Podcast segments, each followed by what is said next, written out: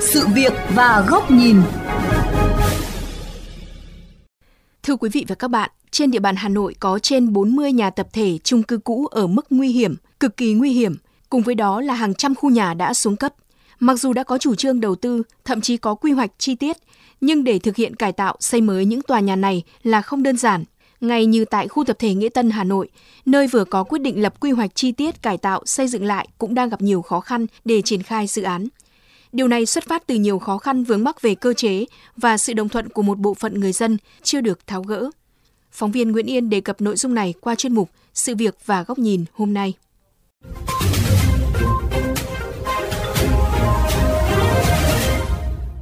Các bạn thân mến, chính sách cải tạo nhà tập thể cũ tại Hà Nội vừa có thay đổi rõ nét khi thành phố quyết định lập quy hoạch chi tiết 1 trên 500 để xây dựng lại 23 chung cư cũ với khoảng 6.000 dân ở khu tập thể Nghĩa Tân. Thông tin về quy hoạch này được người dân tại đây hết sức quan tâm và bày tỏ ý kiến.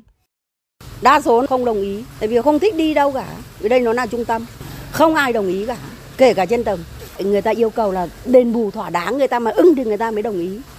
Các cô cả đời các cô mới mua được tí nhà ở như này. Thế bây giờ đẩy các cô đi đâu sau này có về địa điểm như thế này. Biết đến bao giờ các ông làm xong nhà mà chúng tôi có nhà. Cho nên là các cô mọi người không đồng ý, không ai đồng ý là nhà nước mà có làm thì tạo điều kiện cho bọn em có chỗ ăn chỗ ở thì bọn em còn có thể được chứ ví dụ bây giờ mà bảo đi xong đi chỗ khác thuê mà không có tiền thì bọn em chẳng biết là ở đường hay ở đâu khi giải quyết đền bù cho người dân phải hợp tình hợp lý chứ còn bây giờ nhà tôi có 40 mét vuông đền bù tôi một cái giá khác nhà ông kia có 30 mét vuông mà đền bù một cái giá khác thì không hợp lý một tí nào cả dù đã có thông tin quy hoạch chi tiết nhưng việc cải tạo xây dựng lại chung cư cũ như tại tập thể Nghĩa Tân còn gặp nhiều khó khăn vướng mắc đặc biệt là khó tìm được tiếng nói đồng thuận của người dân. Theo giáo sư Đặng Hùng Võ, nguyên Thứ trưởng Bộ Tài nguyên và Môi trường, phương án cải tạo khu tập thể cũ phải đạt được sự đồng thuận của 100% cư dân là điều rất khó, thậm chí bất khả thi.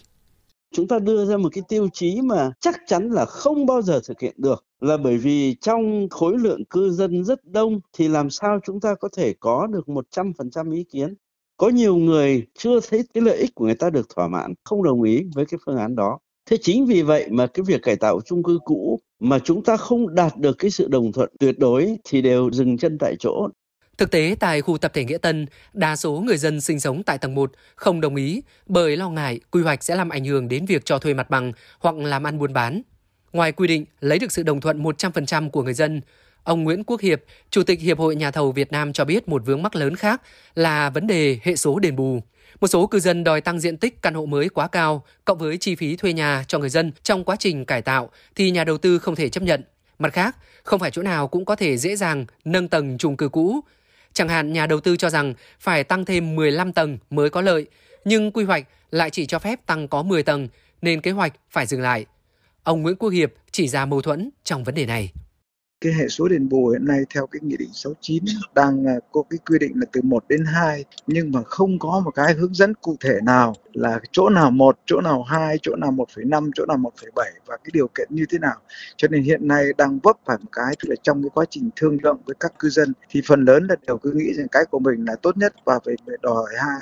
vì vậy cho nên là với cái hệ số đền bù như thế thì cái diện tích mà phải trả lại cho cái tái định cư nó rất lớn mâu thuẫn với cái chỉ tiêu quy hoạch mà thành phố đang đưa ra là để hạn chế cái chiều cao và hạn chế cái mật độ dân số. Chủ trương cải tạo chung cư cũ đã có từ năm 1999, song do nhiều vướng mắc nên đến nay, kết quả đạt được rất hạn chế. Ông Đào Ngọc Nghiêm, Phó Chủ tịch Hội Quy hoạch Phát triển Đô thị Việt Nam cho rằng, nguyên do còn nằm ở trình tự triển khai các dự án cải tạo khu chung cư cũ còn khá phức tạp, có nhiều điều chỉnh và chưa xác định rõ yêu cầu đặc thù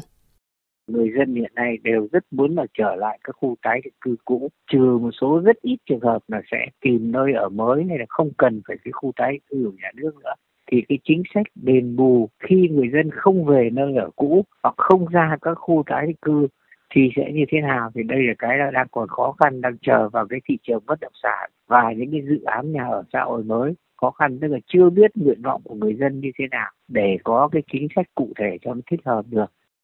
một trong những nguyên nhân của việc chậm tiến độ cải tạo chung cư cũ, theo tiến sĩ Phạm Đình Tuyển, giảng viên khoa kiến trúc và quy hoạch Đại học Xây dựng, trưởng nhóm nghiên cứu đề tài cải tạo xây dựng lại chung cư cũ tại Hà Nội, đến từ việc các khu chung cư cũ đều nằm tại khu vực trung tâm thành phố, có vị trí đắc địa về bất động sản. Trong khi đó, mô hình đầu tư cải tạo chung cư cũ đang dần được dẫn dắt bởi các doanh nghiệp kinh doanh bất động sản thực hiện theo mong muốn của doanh nghiệp, nên mâu thuẫn nảy sinh. Nhiều người dân không chịu di rời vì hồ nghi doanh nghiệp trục lợi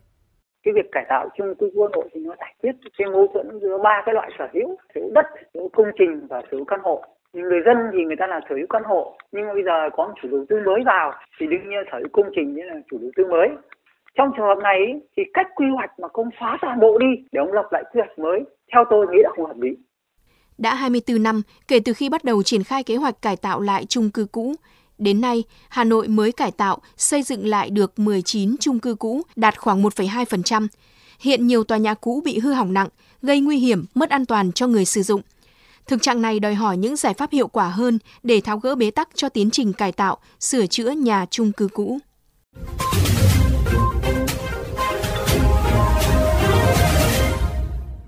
Thưa quý vị và các bạn, thành phố Hà Nội đã có những bước đi nhằm đẩy mạnh công tác cải tạo xây mới chung cư cũ. Tuy nhiên, đây vẫn là vấn đề nan giải bởi những mâu thuẫn vướng mắc qua nhiều năm vẫn chưa được giải quyết, khiến nhiều dự án cải tạo chung cư cũ hầu hết là dậm chân tại chỗ.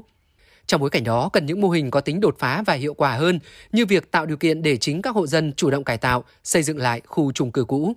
Mời các bạn đến với góc nhìn này của VOV Giao thông qua bài bình luận với nhan đề Khi người dân là chủ đầu tư ngôi nhà của mình. Người dân là chủ đầu tư cải tạo chung cư cũ, là mô hình các hộ dân, chủ sở hữu căn hộ tập thể sẽ chủ động về nguồn vốn để xây dựng lại nhà ở. Theo đó, họ chủ động tìm kiếm và lựa chọn các doanh nghiệp, đơn vị để đầu tư xây dựng lại chính căn hộ chung cư đang xuống cấp và nguy hiểm của mình, thay vì thụ động chờ đạt được thỏa thuận với các nhà đầu tư kinh doanh bất động sản đến từ bên ngoài. Sau khi hoàn thành công trình xây dựng lại, thì nhà chung cư vẫn tiếp tục thuộc cộng đồng hộ dân cũ,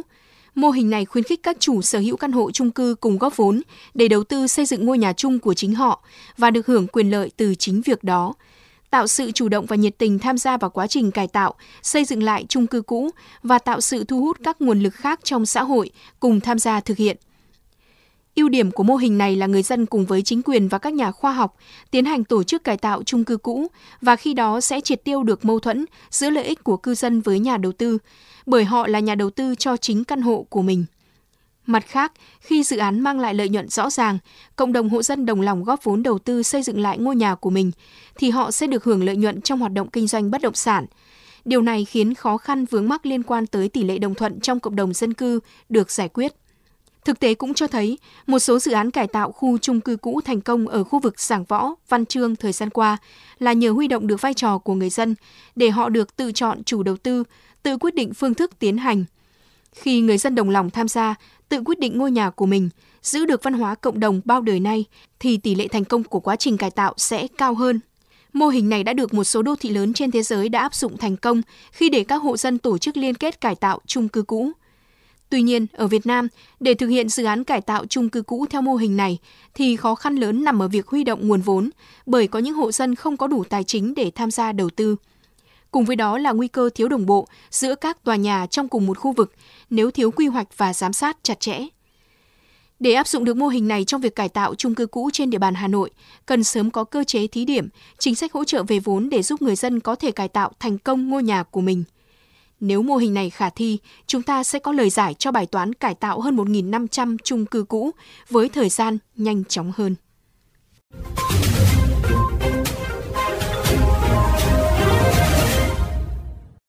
Quý vị và các bạn thân mến, chuyên mục sự việc và góc nhìn với chủ đề có quy hoạch nhưng cải tạo chung cư cũ ở Hà Nội vẫn tắc xin được khép lại. Quý thính giả có thể xem lại, nghe lại nội dung này trên trang vovgiao thông.vn, nghe qua ứng dụng Spotify, Apple Podcast trên hệ điều hành iOS hoặc Google Podcast trên hệ điều hành Android. Cảm ơn quý vị và các bạn đã chú ý lắng nghe.